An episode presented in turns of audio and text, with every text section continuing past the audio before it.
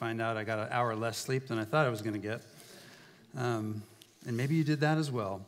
And if you don't know, a month or a week from tomorrow is spring. So, yay, yay, spring. We still need snow, but I'm excited about, about spring happening.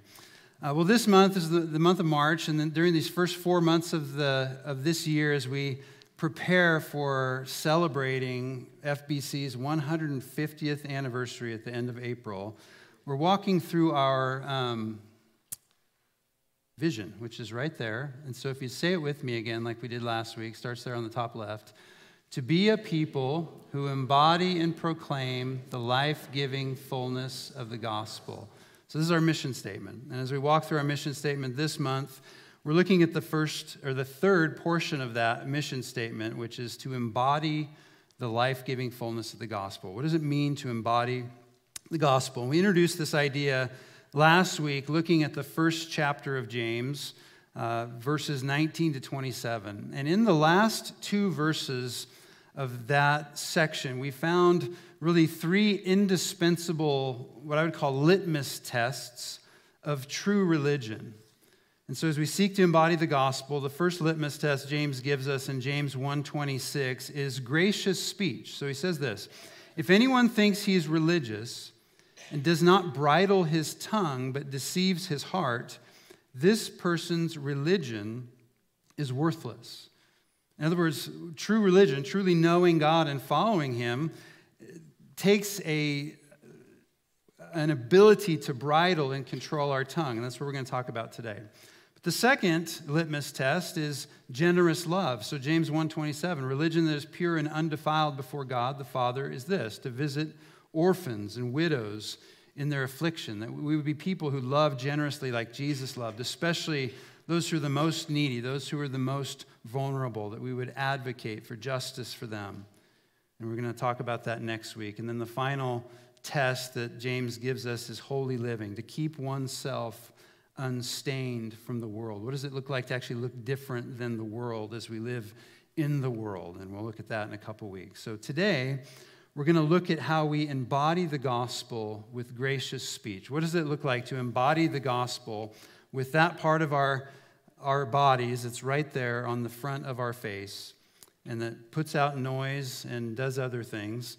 Um, and we're going to begin by looking at the power of God's work, word, God's word. So last week I said that talk is cheap.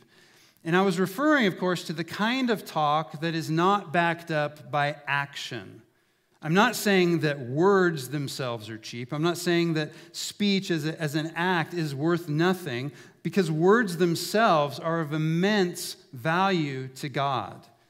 Okay, so consider if, for a moment the beginning of the universe.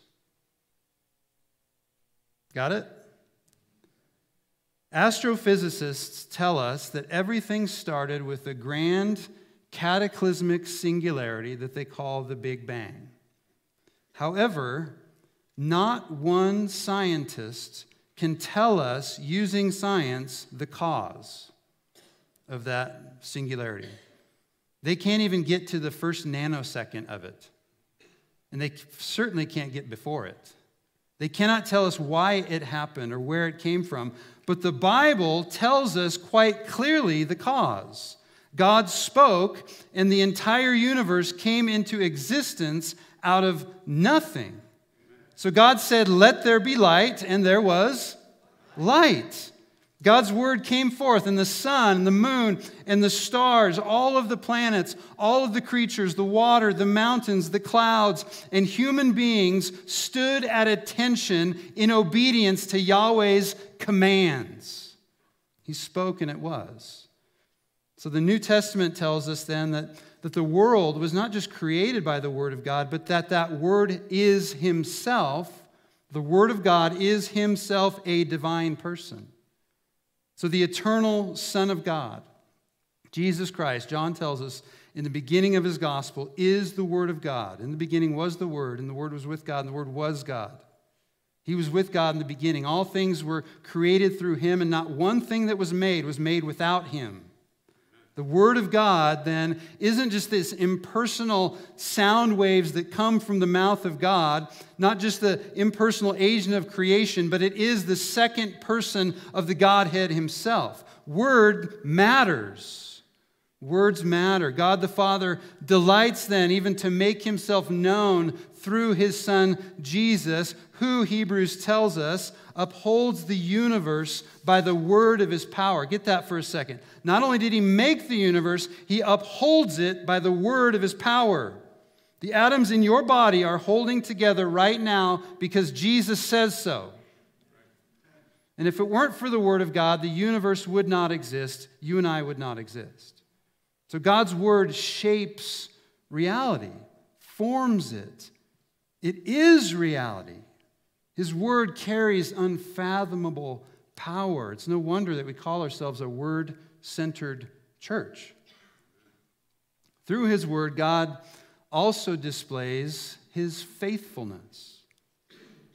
It's with his word that he makes promises and keeps them. God, Hebrews 6 tells us, God cannot lie. He is truth and he speaks truth. He's trustworthy. He cannot break his word. We were talking at the lunch table yesterday about things we are allergic to, and Caleb's allergic to th- three things. I can't remember what they are.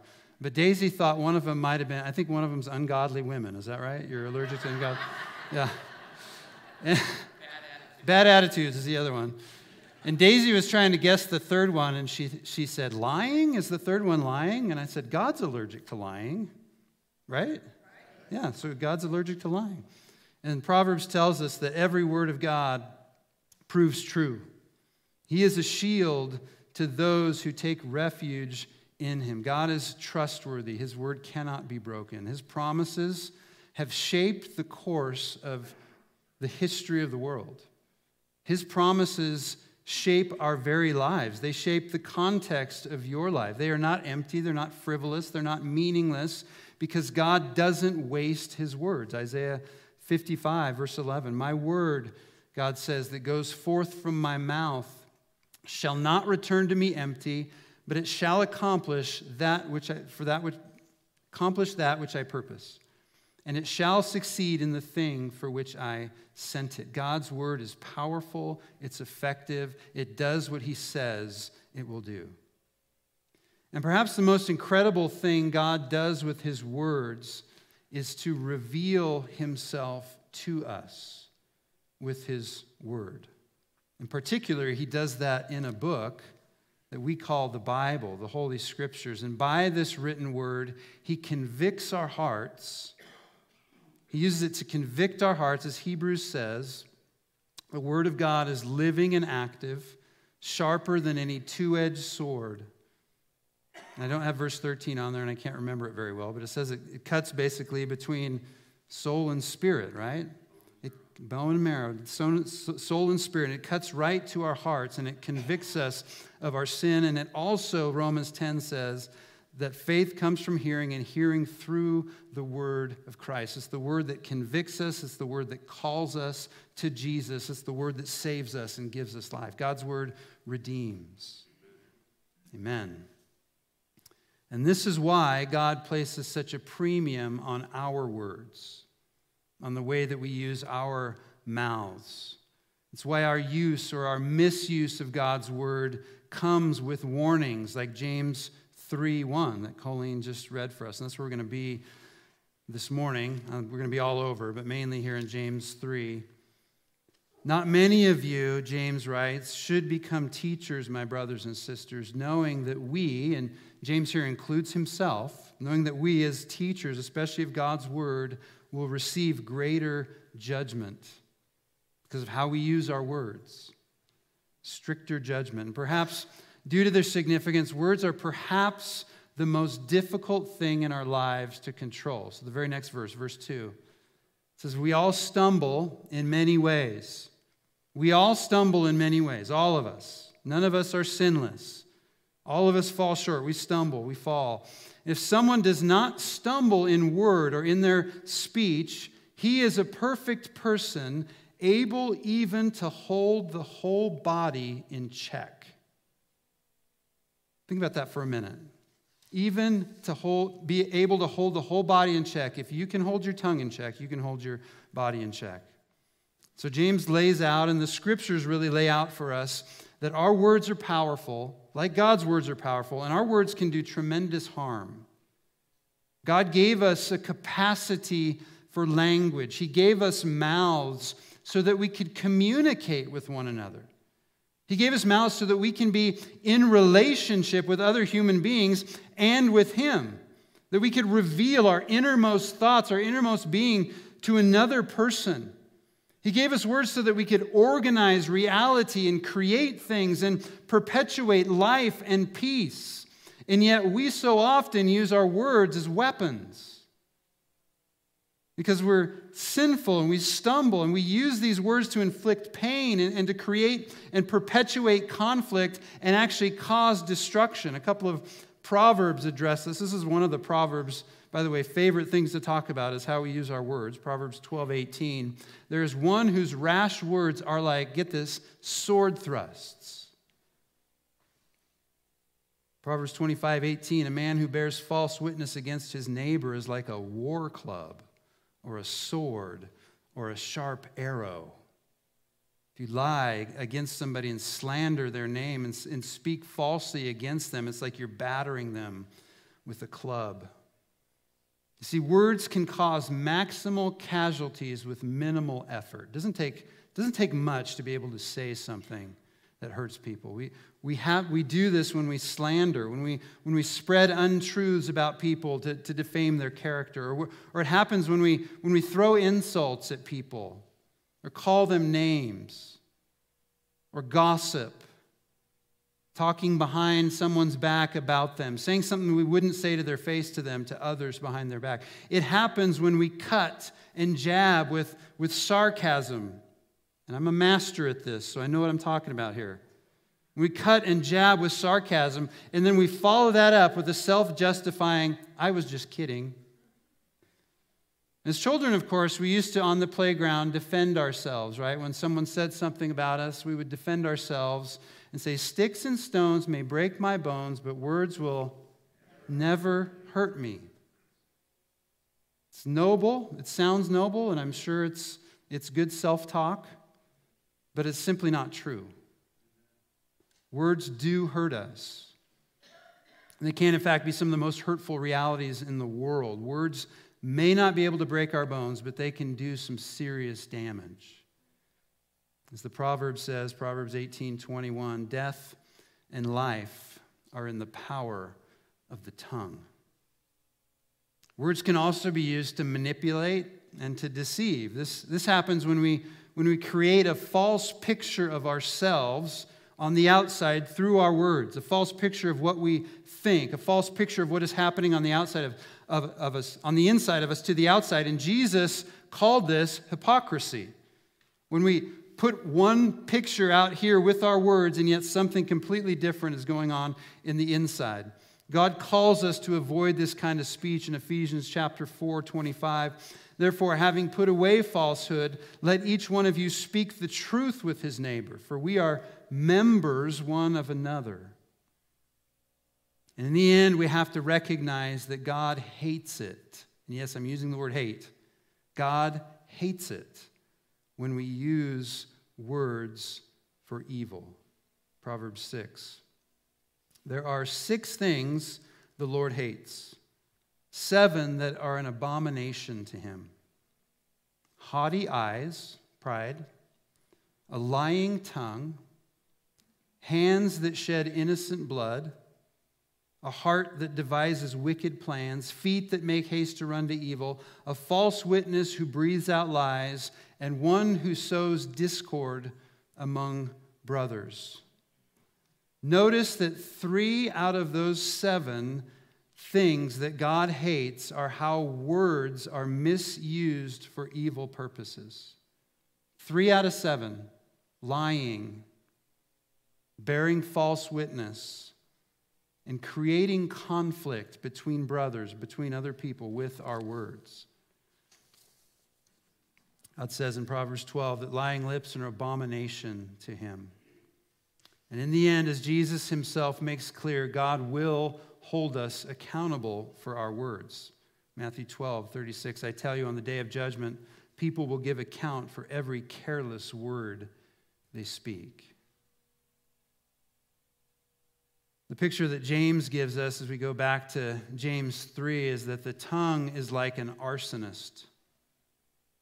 It's compared to a fire, which, if you think about fire, fire is a tool like any other tool that can be used for good and it can be used for evil, right? Fire, we can warm ourselves, we can cook things, we can heat water, we can cleanse things, purify things with fire, and yet we can also use fire to destroy.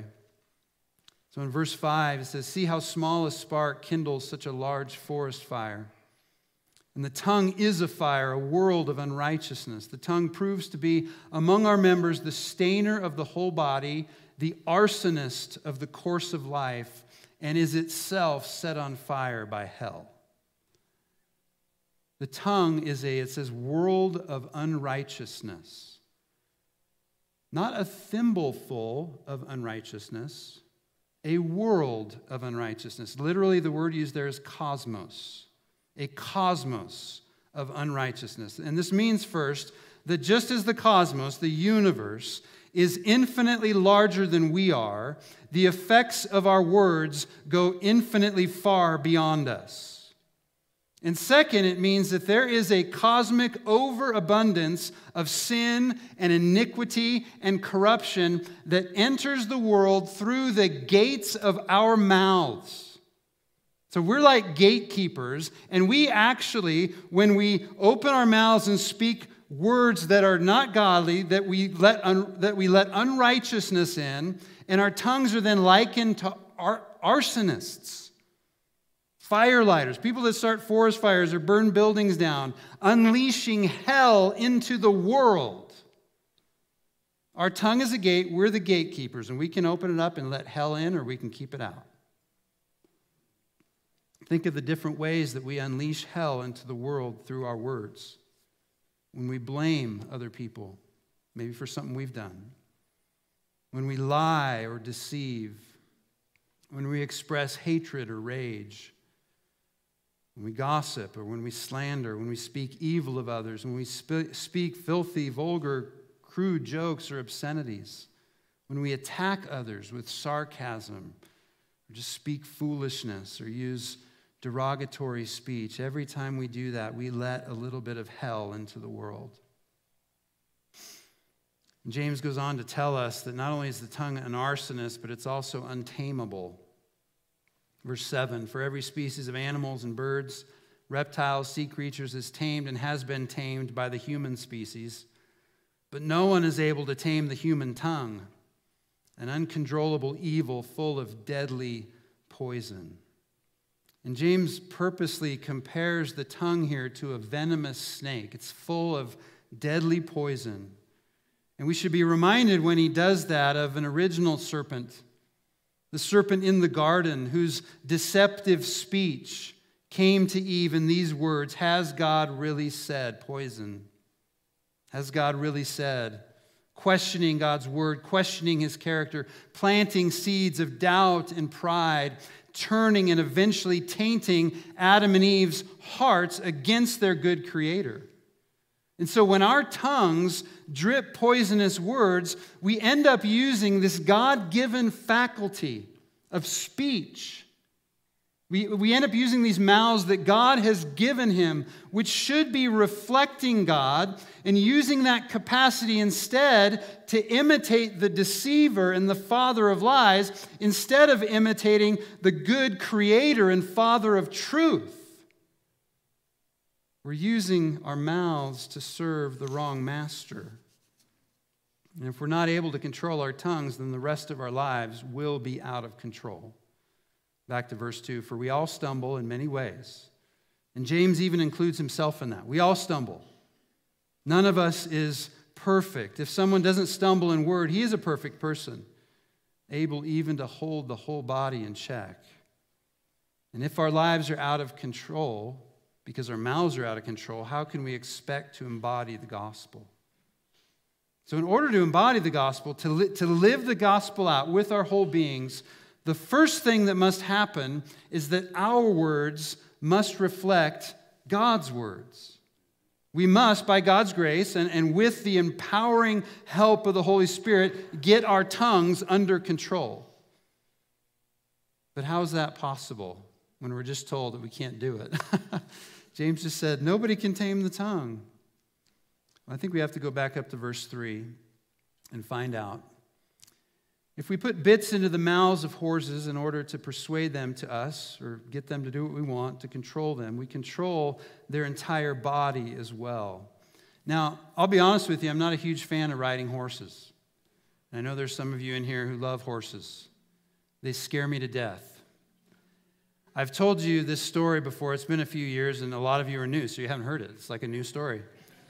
When I was in middle school, my family went to visit some friends of ours, and they had, uh, just for dinner for the evening, and they had um, two daughters. One was my brother, older brother's age, and one was my age. And they both had horses. And so when we went over to visit, the parents said, Hey, you should take Ryan, my older brother, and, and Mike out to, out to see the horses and ride the horses. And we're like, Okay, that sounds fun. Never been on a horse in my life. And I'm probably 12, 13 years old at this time. And so they take us out there, and the first thing we do is we, we get on. So the girl gets on, I get on behind her. She's my age, and we ride around on the horse. She kind of shows me what it's like. And then we stop, we get off, and then she says, Why don't you try it by yourself? And I'm like, Okay, I guess I'll try it. So put my foot up in the stirrup. I'm getting up on the horse. I'm like, you know, splaying like this. And right as I'm in that position, she swats the horse in the rear, and it just takes off. And I go tumbling on the ground, and, and she's just, ha, ha, ha, that's so funny. You're on, you know, doing this thing. And I'm, yeah, that was great. Thank you. Wonderful.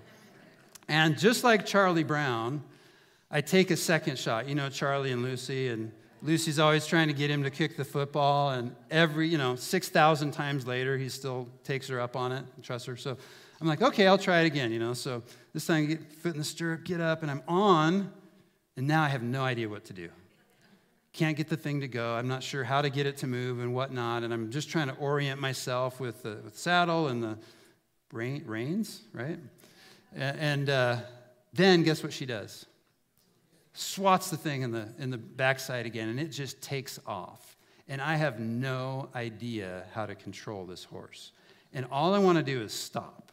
That's it. I don't want to canter or gallop or anything. I just want to stop. And so I'm just trying to get it to stop. And then after probably about a minute, I'm just holding on for dear life, you know, just holding on to the pommel. And then all of a sudden, and I don't know what happened. I don't know if she whistled at it or if it was just tired or what, but it just stopped instantly, right in its tracks. And guess where I went? right over the head, right into the pile, right? So that was my experience with horses as a young man. And so for me, horses have commanded an incredible amount of respect and distance. I've been on a horse a few times since then and still just like, yeah, it's too much for me. And it's amazing to me that simply by p- placing a small piece of metal into the mouth of this powerful animal, a tiny human being can control the entire beast. And if you control its mouth, you control its entire body. And in the same way, James is saying if we can control our own mouths, we can control our whole bodies and beings. So if you can control your tongue, then you've really got your act together. But let's continue. Verse 4. James says, Consider the ships, too, which are so large and driven by strong winds, and yet are controlled by the smallest rudder wherever the will of the pilot wants. This is the same concept that was articulated by the ancient Greek mathematician Archimedes when he said, Give me a lever long enough and a fulcrum on which to place it, and I shall move the world. One small piece of a ship, one tiny little piece of the ship controls the whole thing. But the, the small piece, though, is guided by the will of the pilot. Just like the bit in a horse's mouth is controlled by the will of the rider. And the picture that unfolds through both of these metaphors then is the incredible influence and power that a small thing has over a larger thing. So James says in verse 5 So the tongue is both a small member and it boasts of great things. It's able to do great things. And verse 5 gives us really the key to this whole thing. Even though the bit and the rudder physically control the direction of the horse and of the ship, It's the will of the rider, it's the will of the pilot that is truly in charge. Right? The horse goes where the skilled rider, Kayla, not me, wants it to go, right? The ship goes where the skilled pilot wants it to go. And if the rider or the pilot isn't skilled, what happens? Verse 6 all hell will break loose.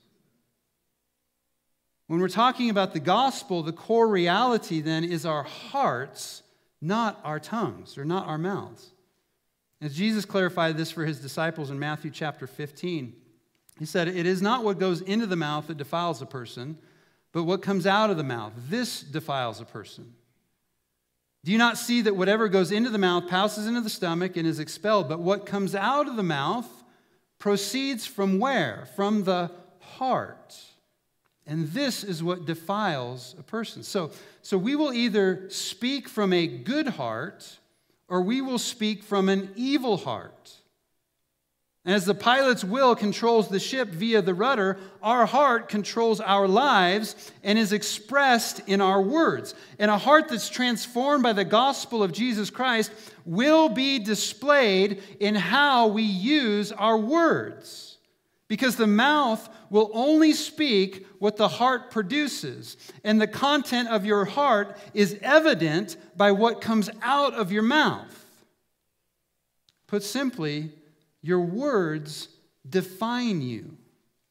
Not, though, by dictating who you are, but by revealing who you are. Your words define you, not by, they don't dictate who you are, they, de, they re- reveal who you are.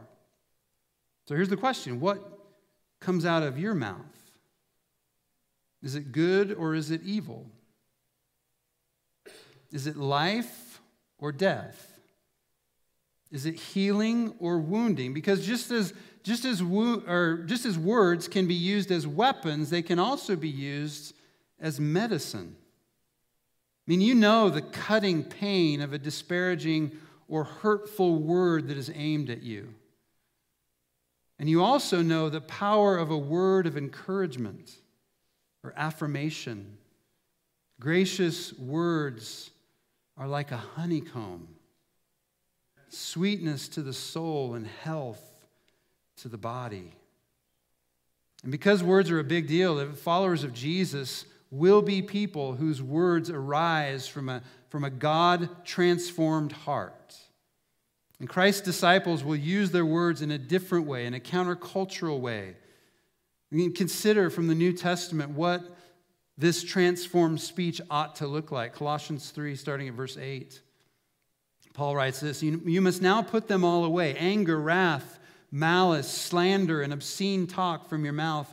Do not lie to one another, seeing that you have put off the old self with its practices and have put on the new self, which is being renewed in knowledge after the image of its creator. Colossians 4 6. Let your speech always be gracious, seasoned with salt, so that you may know how you ought to answer each person. Ephesians 4 25. Therefore, having put away falsehood, let each one of you speak the truth with his neighbor, for we are members one of another. And then verse 29. Let no corrupting talk come out of your mouths, but only such as is good for building up, as fits the occasion, that it may give grace to those who hear. Now, the obvious question for us this morning is, is this okay, but how? How is my speech supposed to be transformed? Because I'm pretty good at using speech as a weapon. If you're like me, the words of James 3 2 resonate with you completely. For we all stumble in many ways. Check, that's me. I'm not a perfect person. You're not a perfect person. What hope is there for us stumblers? And I long for my words to be life giving rather than death producing. I hope you do too. But I, but I know through experience that just doubling down and working harder and trying to control my sin through my effort changes nothing in the long run because it will never change our hearts. Thankfully, though, we have a secret weapon in our back pocket, and his name is Jesus. We have the gospel. We have all of its life giving fullness, its transformative power. We have a Savior who is able to identify with us in every way because he became one of us, and yet he was without sin, never stumbled, overcame our sin through his death and resurrection, and then through the gift of faith, gives that to us and allows us to share in his de- death and resurrection in that reality to receive forgiveness, and yes, even forgiveness for your destructive speech, for my destructive speech. We have a Savior who gives us the Holy Spirit freely to transform our hearts and make us into new creations and then fill us and empower us to embody the gospel with our mouths. Without Jesus' help and without the Spirit's power, we will never be able to control our tongues and embody the gospel with our speech. So, brothers and sisters, our only hope is Jesus. And so this morning, as we come once again to the communion table, we must run don't walk to Jesus. Run to Jesus. Don't knock each other over. Because we need his grace. So come. As we remember his sacrifice, his body broken, his blood poured out, and come and ask again this morning for his forgiving grace, or perhaps for the first time for you, ask for his forgiveness and his grace, for his daily sustenance and strength for his spirit, spirit to work on you and, and bear fruit in you, to convict you of the places where you've fallen short, and to ask for help. And as the Spirit bears fruit, one of, the, one of those fruit being self control, ask Him for that to become part of your life through your heart and through your words. So come. Come, beloved, and receive the grace of Christ because there is gospel hope for stumblers like you and me. Let's pray. Father, we come again knowing that we need Jesus today. Lord, that even this week, maybe even this day, maybe even this morning, our words have cut. We've used them as weapons. We've used them to complain and blame, and maybe even complain against you and blame you. And so, Father, we ask for your forgiveness. We're grateful that you offer it in and through Jesus. And so we look to you, Jesus, our the author and perfecter of our faith, for the joy set before you, endured the cross and scorned its shame, and you now sit at the right hand of the throne of God, where you intercede for us, you pray for us, you strengthen us, you've sent your spirit to embody and to embody us, to fill us, to, to empower us. And so, God, we ask that this week you would transform us and help us to embody the gospel wherever we go in the way that we use our mouth. We pray this and ask for your strength in Jesus' name. Amen.